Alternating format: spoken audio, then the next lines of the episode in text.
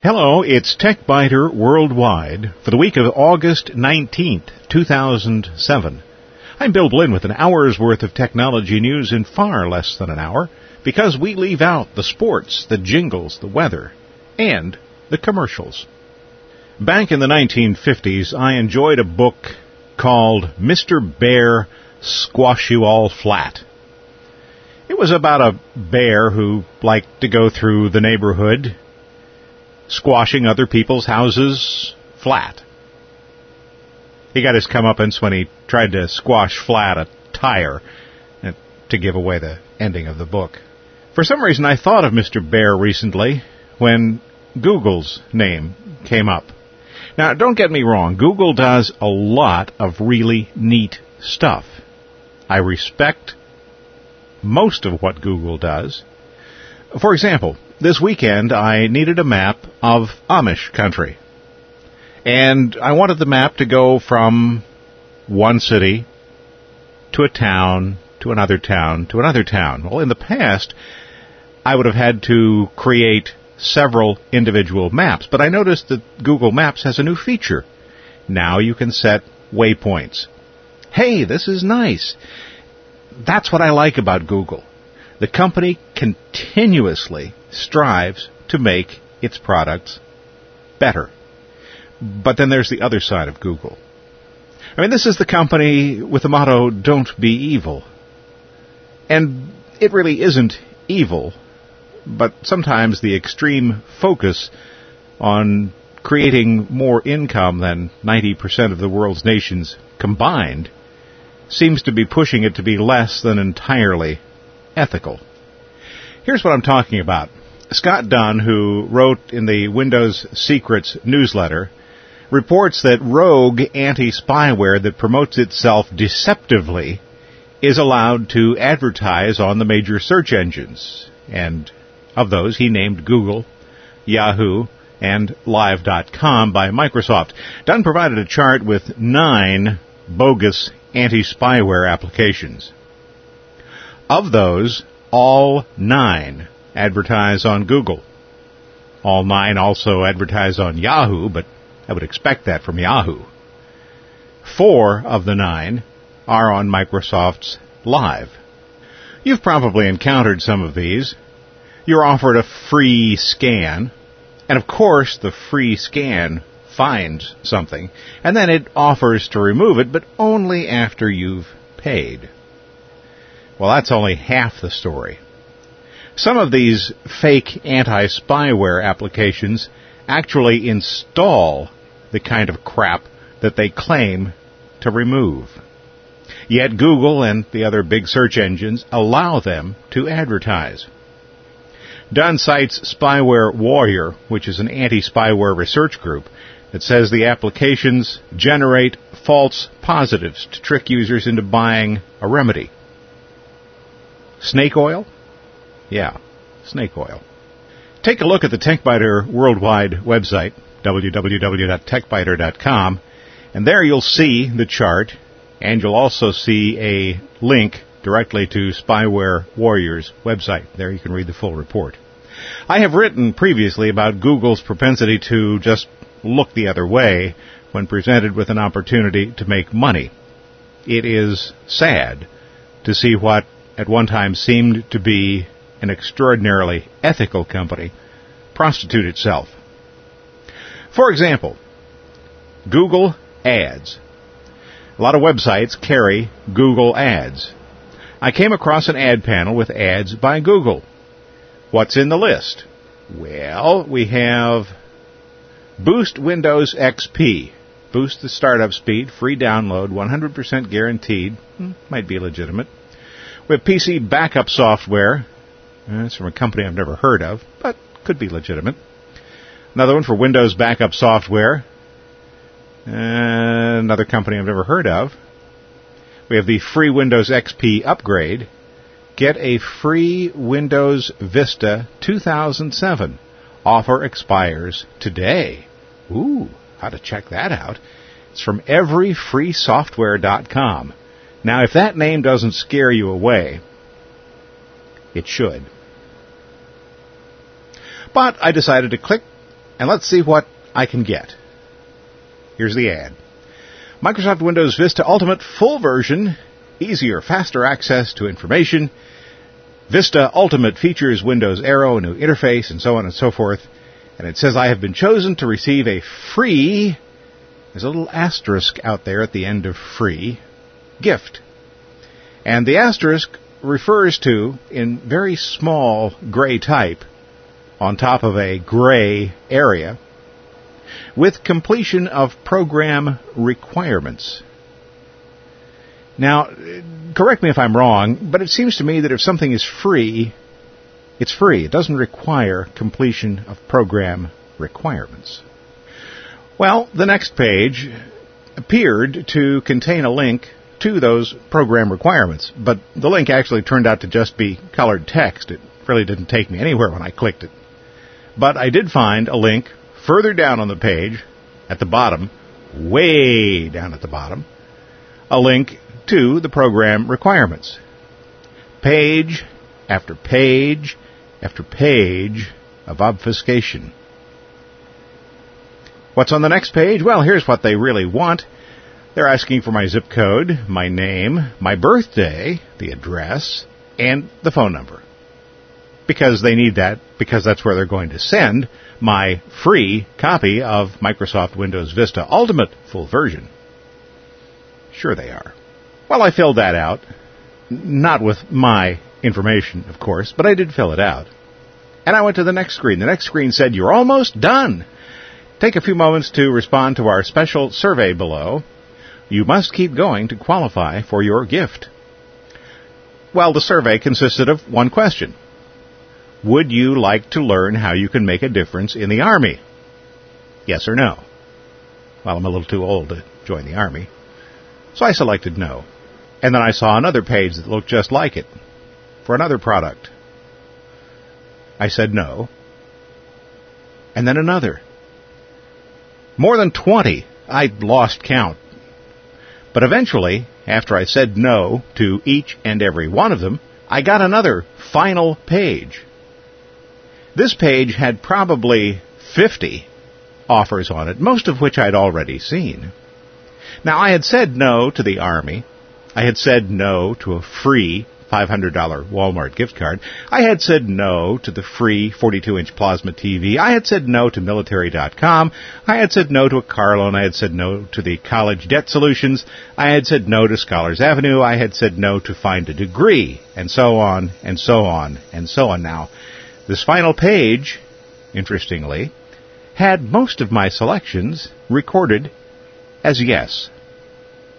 I'm beginning to think I'm voting at a Diebold voting machine. Is something like this legal? Yeah, probably is. Is it ethical? Hardly. One more page. The next page and the last one before I hit a dead end that was going to start costing me some money. This page offered me more bonus gifts. A $500 free Best Buy card. An Apple iPhone, $600 value for free. Don't worry about rising prices. Free gas for a year, up to $1,200. Uh, I don't think that'd take me a whole year. Uh, I could get a MacBook Pro for free. $500 gift card to J.C. Penney. Designer accessories, a Gucci handbag. Hey, that'd be cool. I could carry around a Gucci handbag. Do I want to be a secret shopper? Shop free and keep what you buy.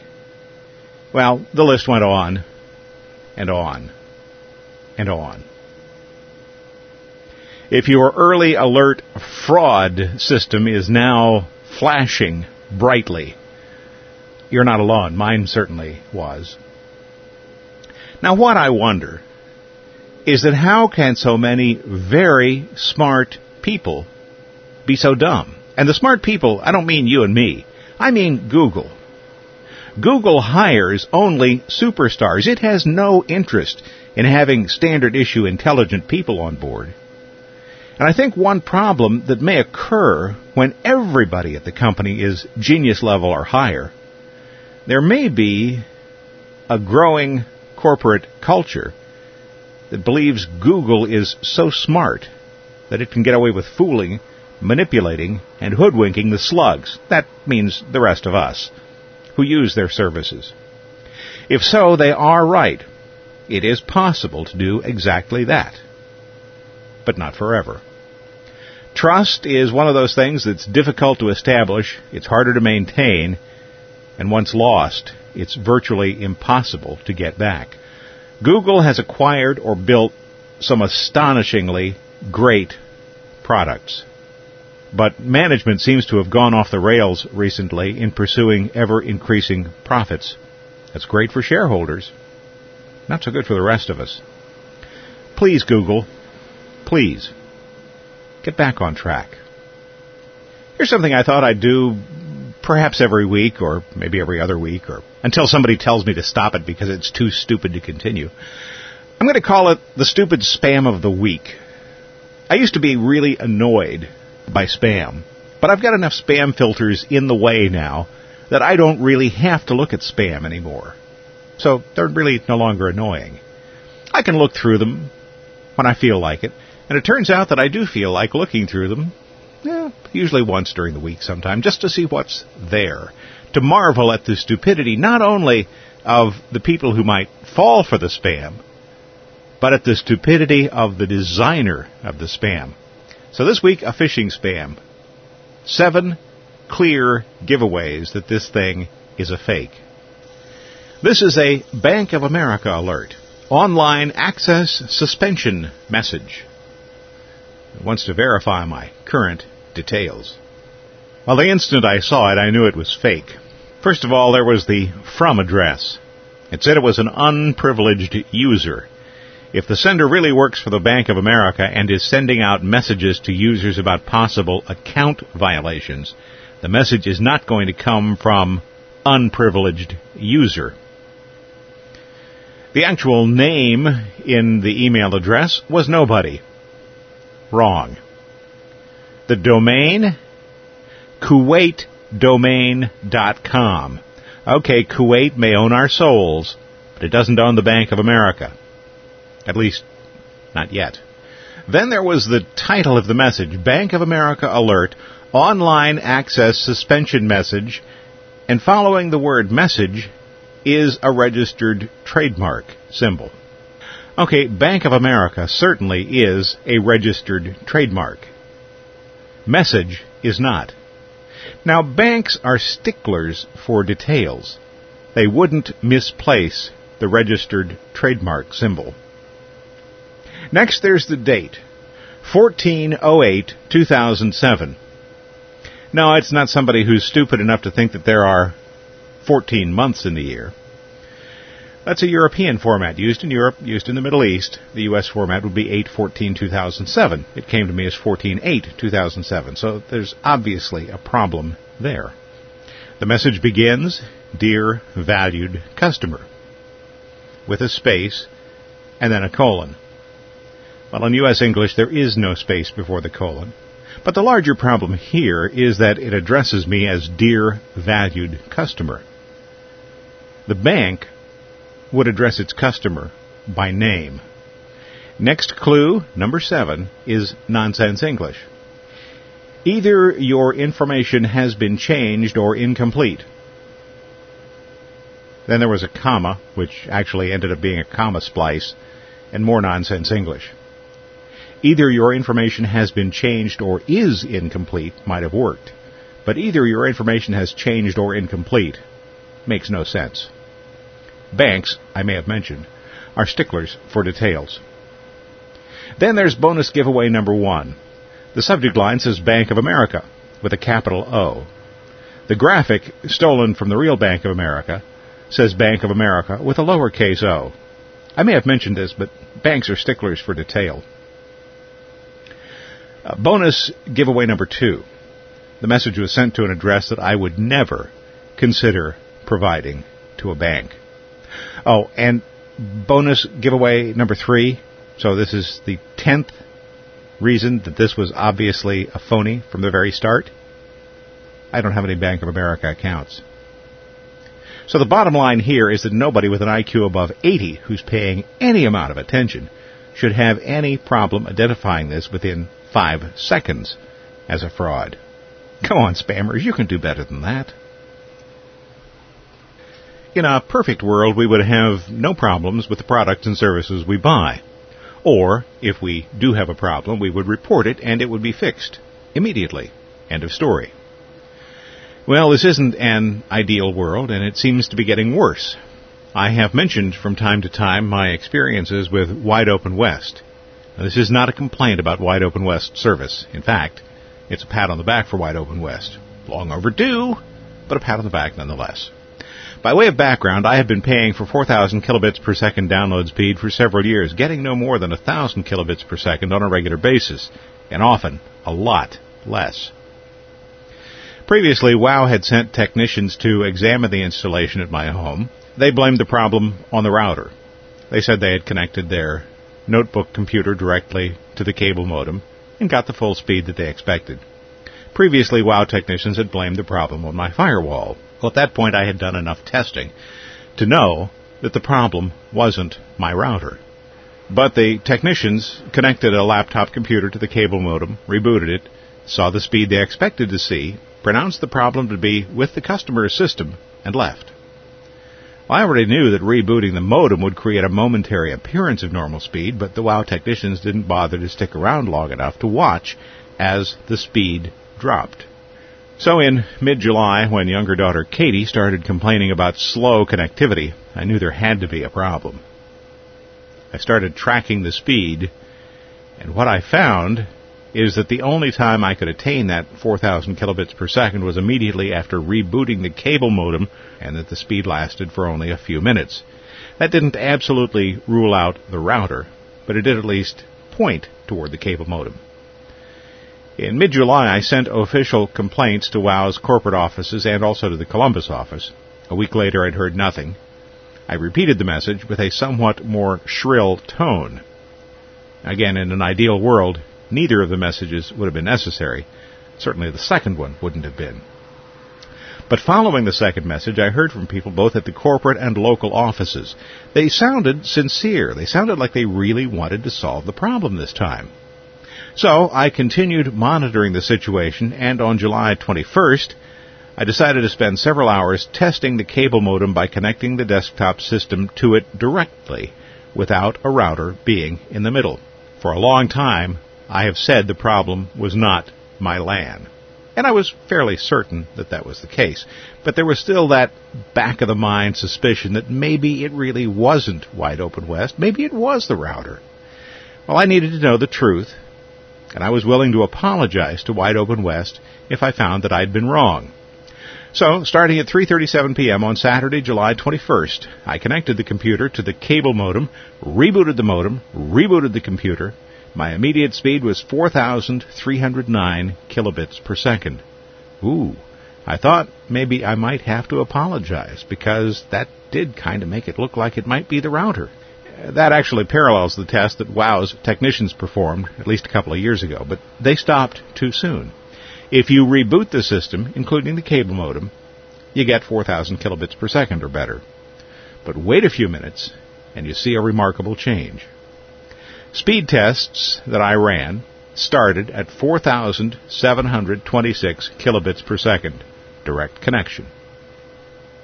But 90 minutes later, that very same direct connection, no router involved, had dropped to 998 kilobits per second, less than a quarter of what I'm paying for. And about 40 minutes after that, it was all the way down to 34 kilobits per second. Standard dial-up modems are faster than that. Well, I sent a lot of screen captures to Wide Open West, and they agreed, yes, it does look like there's a problem. They then sent two technicians who spent four hours in the neighborhood. The two technicians found three problems all upstream from me, each of them minor, but each would have affected my service. When those problems were corrected, I suddenly started seeing one kilobit per second regularly, about 25% of what I was paying for. At least the speed generally stopped falling to modem speed. The following week, Wide Open West replaced the drop, that's the cable that runs from the pole to my house, but there was no additional improvement. I was still stuck at about 1,000 kilobits per second, occasionally 1,500, on a rare day, 2,000. So their next step was to send a technician to examine the system in my house. The technician who tested the system said he couldn't get above 2 megabits per second, either through the router or with his notebook computer connected directly to the cable modem. He said he called the network operations system to check the modem. They updated it, still got the same results. He then replaced the modem and was able to acquire 4 megabits per second. He also replaced the cable from the drop, that's the point where it enters the house, to the cable modem.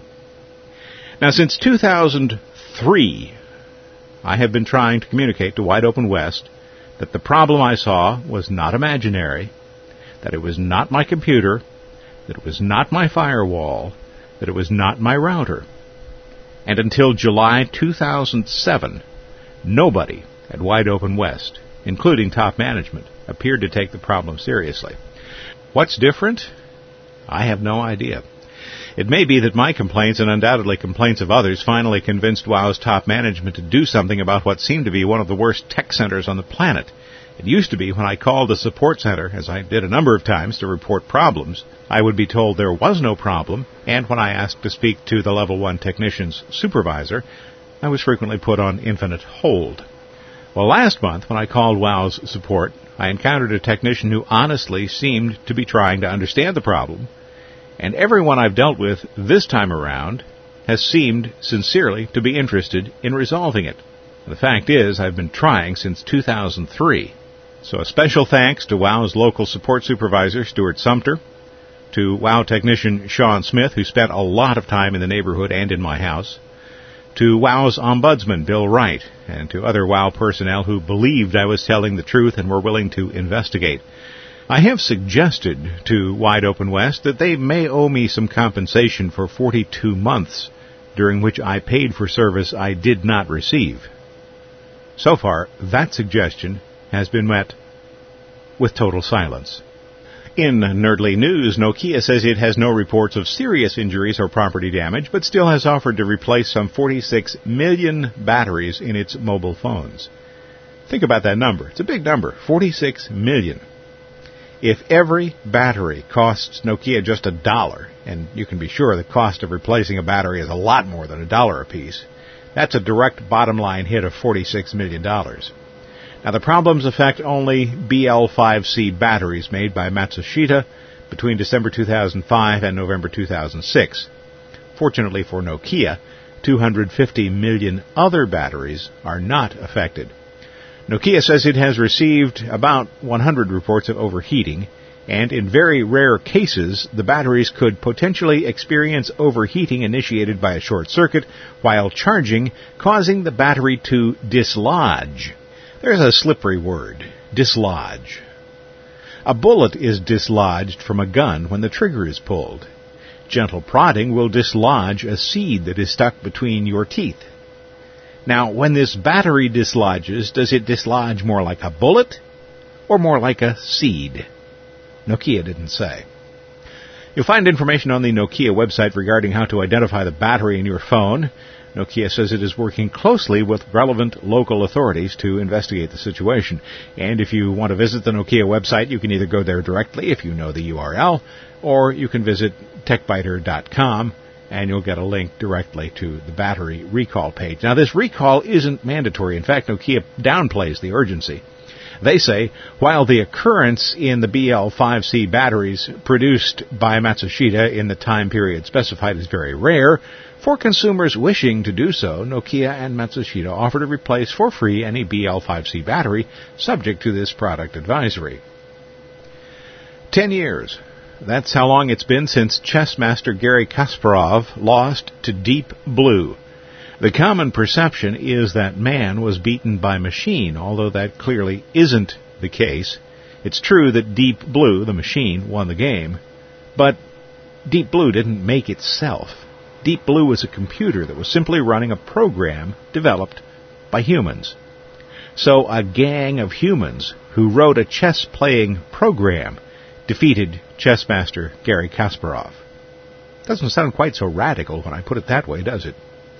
An article in the MIT Technology Review notes that machines play chess in a way different from the way humans play chess. They can't be bored or embarrassed or anxious about losing the respect of other players, all of which are concerns for human players. The machines can't be sidetracked into thinking about something else during the game. They can't be bluffed or intimidated. It's an interesting read. There's a link to the Technology Review article on the TechByter Worldwide website. Now here's a bummer. After all those years of fighting with Wide Open West over what I claimed was substandard service, and they said it was working as intended, the cable company finally admitted the problem and fixed it just in time for bandwidth problems to start affecting my service. The demand for bandwidth is huge, and it is growing. ABI Research says high definition video, video on demand, online gaming, and high bandwidth internet applications are combining to create problems for the industry and those who are connected via cable modems. It's not a crisis yet, but it is something that nobody in the industry seems to want to talk about, according to ABI Research. Cable providers, it seems, need about 750 megahertz of spectrum right now. Most of that, about 675 megahertz, is all for the downlink, analog cable, digital cable, video on demand, high definition video, voice over IP, and internet service. The upstream side takes about 54 megahertz. ABI says there will be a growth on the upstream side, and that additional sources of high definition video are going to have a big effect on the downstream side. What does this mean? Well, the cable industry has spent more than $100 billion on infrastructure over the past decade and is now faced with having to spend a lot more. Thanks for listening. This has been TechByter Worldwide for the week of August 19th, 2007. I'm Bill Blinn. Check out the website www.techbyter.com and send an email from there. Thanks. Bye bye.